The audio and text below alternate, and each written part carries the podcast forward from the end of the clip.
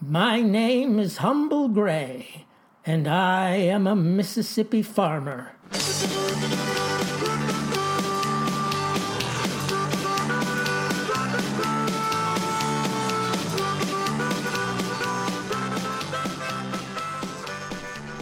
I'm here today, ladies and gentlemen, to offer a cautionary tale. Now, we're all familiar with stories of triumph over adversity, of folks whose path, though crooked, led prayerfully and carefully to the straight and narrow. But what of those who elude redemption, sinners given succor who, nonetheless, cannot shake the bonds of miscreancy? I bring you one such anecdote, featuring someone I've discussed in multiple broadcasts. The story of a boy whose road to ruin turned into a 6-lane highway to disaster.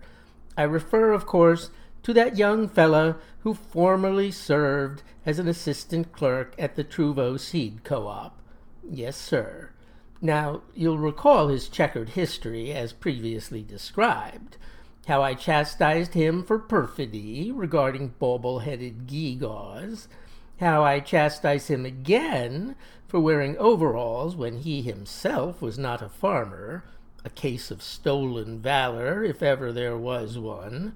You may even remember how he subsequently shot a hole in the ceiling of a local bank while dressed in rumba panties, something he inaccurately attributed to a psychotic break brought on by said chastisements. Anyway, that last episode sent him straight to prison. All in all, he lost his home, his lovely fiancée, and his freedom. A pretty sorry situation for a 19-year-old lad, especially one who was working his way up the seed co-op ladder. Well, Saturday I'd scored 2 nice cantaloupes at Clemmer's Value Food and was just heading back to the truck when who do I see? That's right, the former assistant clerk, unshaven, in torn, dirty clothing, sitting on the sidewalk. His back was propped against the lamppost in front of Earl's Plumbing Supply, and his eyes were staring into the distance. Being a law-abiding type, I went with my first instinct. "Help!" I cried. "There's a desperate escaped convict roaming our streets. Somebody call the sheriff." With this, the boy started and looked up. "I ain't no escapee," says he, his voice like sandpaper. "They let me out. I'm on parole." "Oh," says I, and told Earl, who'd emerged from his store wielding his Mossberg Maverick, that he could go back inside. "False alarm," I told him. "He's a free man." "All right, then," says Earl, but he gave the boy a withering glare before returning to his shop, because good old Earl, he's no friend to felons. "Well, congratulations on your release," says I, but as I turn to leave, the lad pipes up, "He might just as well have shot me. I'm ruined and have nothing to live for." "My dear fellow," says I, "that can't be true." "Oh, yes it is," says he. "Thanks to your machinations, Farmer Gray, I've been disowned by my family and have lost my Polly May, the only woman I'll ever love. Plus, now that I've a record, I'm unemployable. My only friend now is this bottle." And with that he pulls a pint of Aviator from his pocket and downs a mighty gulp. "That's where you're wrong," says I, "because, Mr. Former Clerk, I too am your friend, and a far better one than a swallow of 80 proof. "Friend," cries he, "it's you who brought me low. I curse the day you walked through the door of that seed co-op, for you upended my life forever." "Now, son," says I, "your misfortunes have clouded your mind. Everything Farmer Gray did was for your own good." "My own good," he shouted back. "You spanked my bare bottom in front of ladies. That landed me in a mental hospital. Then when I got out, you and your farmer friends did unspeakable things to me, and when I snapped, shot up a bank, and went to prison, you made sure I fell in with one of the worst deviants in the whole Mississippi correctional system. You destroyed me, friend." "I question your interpretation of events," says I. but whatever occurred, it's all in the past. You're a young man with his whole life in front of him, and no matter what transpired between us, old Farmer Gray won't rest till you're back on your feet. Then I held out my hand to him. And we'll start, says I, with putting you literally back on your feet. Stand up, boy. A moment passed, and then the lad, his eyes skeptical, slowly took my hand. With that, I pulled him from the sidewalk so that he stood before me. See, says I, proud and tall. Doesn't that feel better? Actually, I feel a bit dizzy, says he. All that store-bought whiskey, says I. Now the homemade kind, that restores balance, and it's good to the bottom of the jug. Healthy, too, just chock full of nutritious grains, or potatoes, or whatever's lying around. Yes, indeed. I'd still rather be sitting, says he, and I'd rather have $1 million and be on a beach house in paradise, says I. But I have neither, so I make the best of it. And so will you. So will you. Then I handed him the cantaloupes. We'll start your rehabilitation with a small task, says I. Carry these for an old man, will you? Where to, he asked. To my truck, says I. I'm taking you back to the farm. No place like the countryside to set a boy straight. Wait, says he. You mean the same farm where you tortured me? Where you made me pull a plow like a mule? Pull it wearing nothing but Mary Jane's and girls' underpants? Now, son, says I recall no such thing. But if it did happen, which it didn't, but if it did, there'll be nothing of the sort this time round. You'll find naught but goodwill at Farmer Gray's freehold. The lad seemed reluctant, but finally made to climb into the passenger's seat. It was clear, however, that he hadn't bathed in some time. In fact, he smelled worse than that Bigfoot I encountered a short time ago. So I bade him take his place in the back. He crawled into the truck bed and drew his knees up to his chest. Please don't drive too fast, says he, for bouncing round without a seat belt, I might get motion sick. I'll drive smooth as a flying carpet, says I, a magic flying carpet. And with that we were off. Now, turns out, the ride to Gray Farm may not have been quite as gentle as promised, but that's no fault of mine. The county never paved those back roads, nor have they filled in the ruts. Guess they prefer spending their tax money on free school lunches. I'm not saying you shouldn't feed an indigent child. I just say their mamas and daddies should plant a fine vegetable garden. Then there'd be no need to suck off the government teat. That way I'd have traveled along asphalt instead of bouncing through divots. And if such were the case, the boy would not have vomited all over himself. But we did, and he did. So it was free lunch 1, infrastructure 0, all thanks to that socialist haven, the County Board of Supervisors. When we at last arrived home, I informed him that I could not permit him to enter the house in his current state. For to quote Thessalonians, says I, God has not called us for impurity, but in holiness. And with that I directed him to shed his clothes. He demurred, however, for he feared outdoor nakedness. What if someone were to come by, says he, like a girl or something? There'll be no such occurrence, says I. Trust me. But I trusted you when you said the ride wouldn't be bumpy, said he, and I got sick all over myself. Oh, heavens, says I, if you're going to live in the past, I can be of no help. So the young'un doffed his rags, and I handed him the garden hose and a bar of lye soap. He flinched at the cold water, for apparently the jail coddled their prisoners with hot showers, but I simply told him to wash and wash well. For as the Bible says, 2 Corinthians 7:1, we must cleanse ourselves from every defilement of body and spirit. And with that I struck a match and set his clothes alight. What are you doing, says the boy, aghast. They were unsalvageable, I replied. But I've nothing to wear, says he. Oh, no, says I, then mark the words of Isaiah.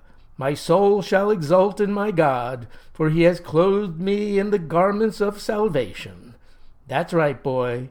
Don the robe of righteousness, and ye shall never be without duds.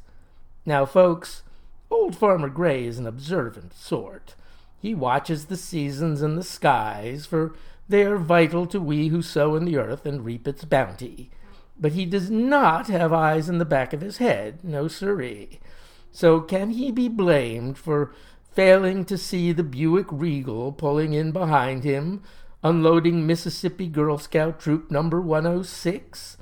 Now, full disclosure, they had telephoned the night before, telling me they'd be dropping by the next day with my cookie order, but gosh, a fella can't remember everything.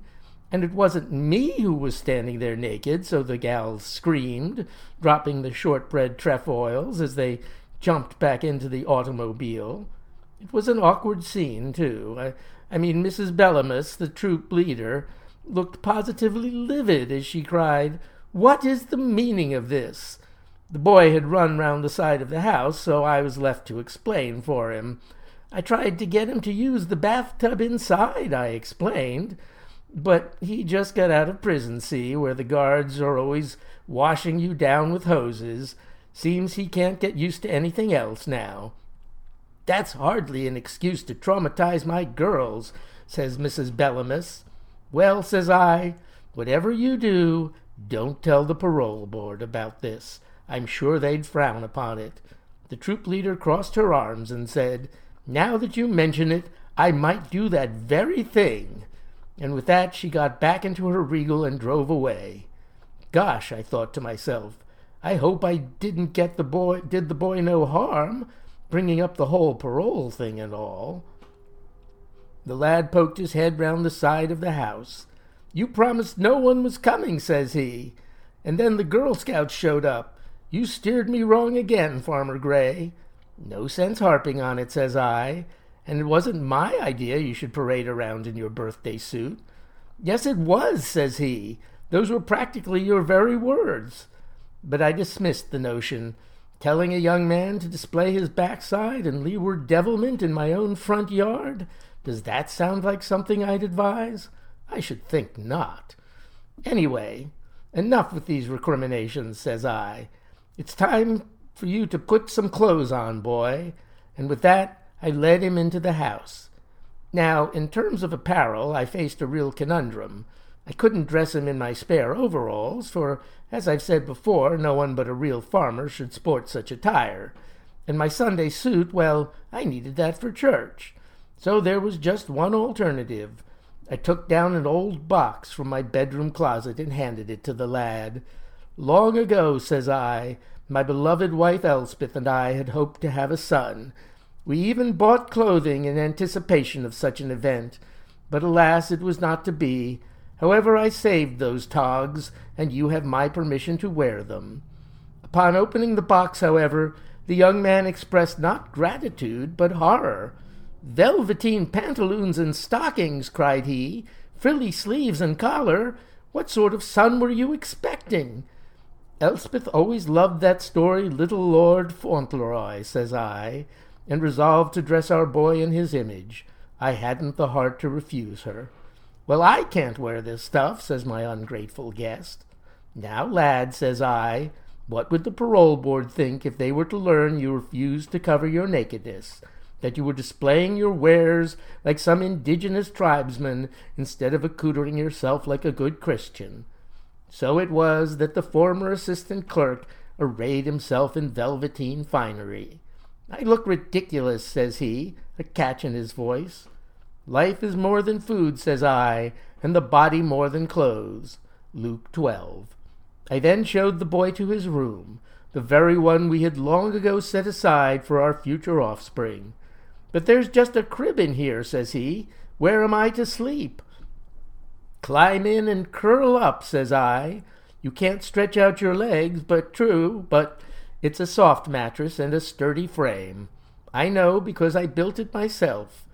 Then a wave of sadness swept over me. Built it for nobody. Well, the fellow was so tired he did crawl into the crib, though he had to assume the fetal position to fit. "Now isn't that better than sleeping on the street?" says I. "Nobody better come in here," says he, a mite petulant. "If anybody was to see me in Little Lord Fauntleroy clothes, sleeping in a crib, I'd never live it down. Perish the thought, says I. Farmer Gray is your friend, and as such I would never expose you to the dire humiliation you describe. But you just did, says he. Son, says I, weary of his false imputations, you either believe that you are safe from prying eyes, or you perceive that I would violate your trust. Then he sighed and said, Well, since you put it that way, I must give you the benefit of the doubt, for you seem an honorable man, and I will take you at your word. With that, the weary fellow drifted off to sleep. Just as well, too, for I had a few chores to run. Indeed, I drove hither and yon for the next 90 minutes, and when I returned and saw the boy was still in dreamland, I woke him only after fastening the dog collar and leash around his neck. "'What's going on?' says he, sitting up in the crib. Then he grasped at the collar. "'What's this?' "'Just something I picked up at the Zaire County pet store,' says I. "'But you can't leash me like an animal,' says he. "'Now, now,' says I. "'Don't think of it as a dog collar. Think of it as a sinner's restraint.' The world's full of all kinds of temptation that might draw a convicted felon back into a life of crime, but with this I can pull you clear of iniquity every time it crosses your path. That's ridiculous, says he. There's no way I'm... But before he could finish, Girl Scout troop number 106 marched into the room. The boy let out a scream, while the young ladies, they laughed and pointed at the gentleman in the crib wearing frills and velveteen. "'What are they doing here?' he hollered. "'Oh,' says I invited them in.' "'But,' he stammered, "'you gave me your solemn word you wouldn't do that.' "'I recall no such thing,' says I. Goodness, how the boy did prevaricate. "'Get out! Get out! Don't look at me!' cries the boy. "'Now, son,' says I, "'that's no way to talk to our guests, "'especially when they're here to offer you a job.' "'No, they're not,' says he. "'They're just here to laugh and make fun.' And in fact, yes, they were still laughing. "'But not out of spite,' says I, "'out of joy. "'They laugh because of the grace in their hearts, "'for they've come to help one less fortunate than they, "'meaning you. "'We want you to help us sell cookies,' says one scout, "'a tall, brown-haired girl by the name of Nell. "'It was Farmer Gray's idea. "'He came to us and said, "'There's a young man in distress. "'Can you let him sell your wares so he can get back on his feet?' "'Then Nell giggled. "'He didn't tell us you were dressed like a girl and in a baby crib,' "'and the other girls laughed even louder than before. "'I'm not dressed like a girl,' shouted the fellow. "'I'm dressed like Little Lord Fauntleroy, and he was a boy. Wasn't he?' I shrugged and said, "'I guess so.' At this point some of the girls were laughing so hard they appeared to be gasping for air. "'Now, ladies,' says I, "'quit your joyful noise and explain the task at hand.' "'Just come with us door to door,' says Nell, "'and ask people if they want to buy cookies.' "'I ain't going no place dressed like this,' insisted the young man. "'Now, son,' says I, "'you wouldn't want the parole board to hear you refused honest labor. "'You might end up back in the hooskow.'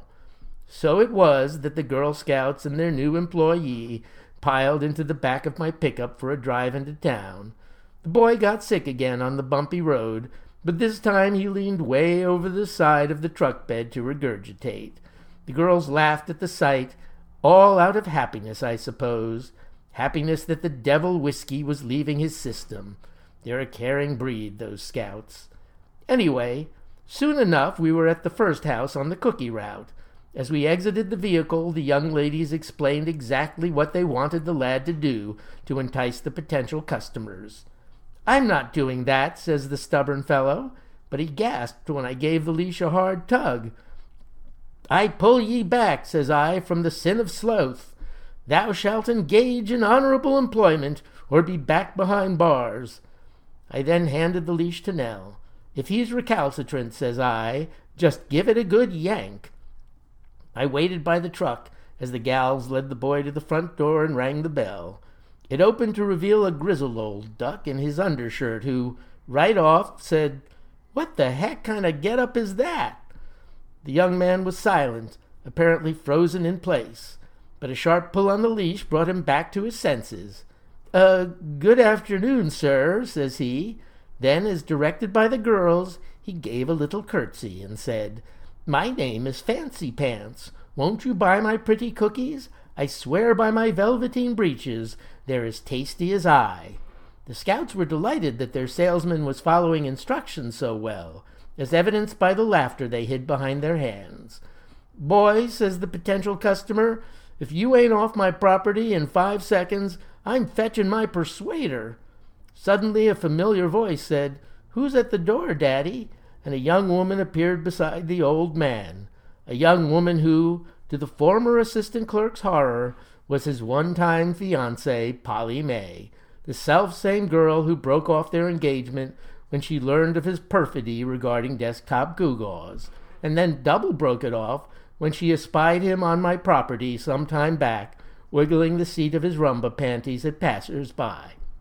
It's a long story, but rest assured, though I took an active part in each of these misadventures, I was in no way at fault. Not at fault then, and not at fault now, when Polly May's daddy tells her, "This guy says he's a pretty princess or something, and delicious." "Oh, my stars," says the girl, "here I was this very day about to come find you and give our love one last chance. But now I see you are a hopeless degenerate, and I want no further truck with you." Then she slowly closed the door. "No further truck at all," said Polly May as the portal shut. The boy fell to his knees and banged on the door with his fists. "Please, my darling," cried he, "it's not me, it's Farmer Gray. Farmer Gray has done this to me." A moment later the door opened again, and the lad was staring at the business end of a Bolt Action 700. So he ran to the pickup, tears streaming down his cheeks, and joined the Girl Scouts, who had already retreated to the back. "Polly May," he wept as we headed down the road. "My Polly May." "Take it easy, son," I called from the driver's seat. "I'm sure you'll sell cookies at the next house." We presently arrived at said destination, a red brick affair with a white fence around it. An awful high fence, too. This must be a very private person, I told the scouts, so they might get ornery. "But don't worry, I'll accompany you to the door, just in case." Glad I did, too, because the fellow who greeted us, he was awfully big, with a shaved bullet head and a crooked nose. The former assistant clerk looked back at Nell and he says, "Must I?" But Nell just nodded, so he launched into the same speech as before, as he concluded with, "I swear by my velveteen breeches, they're as tasty as I." The man at the door broke into a wide grin. "Now that's a sales pitch," says he. "That's a sales pitch and a half. I have but one question." And here he lit a Marlboro and took a thoughtful puff. "I only ask," says he, "is it true?" "Is what true?" asked the boy. "Do you," came the reply, "taste as good as the cookies?" The lad looked confused, so I cleared things up for him. I said, "When he asks if you taste as good as the cookies, that's just a metaphor, see? What he really means is, are you a virtuous man full of good fellowship? 'Cause a gentleman like that is finer than any Girl Scout cookies, even the lemon ups."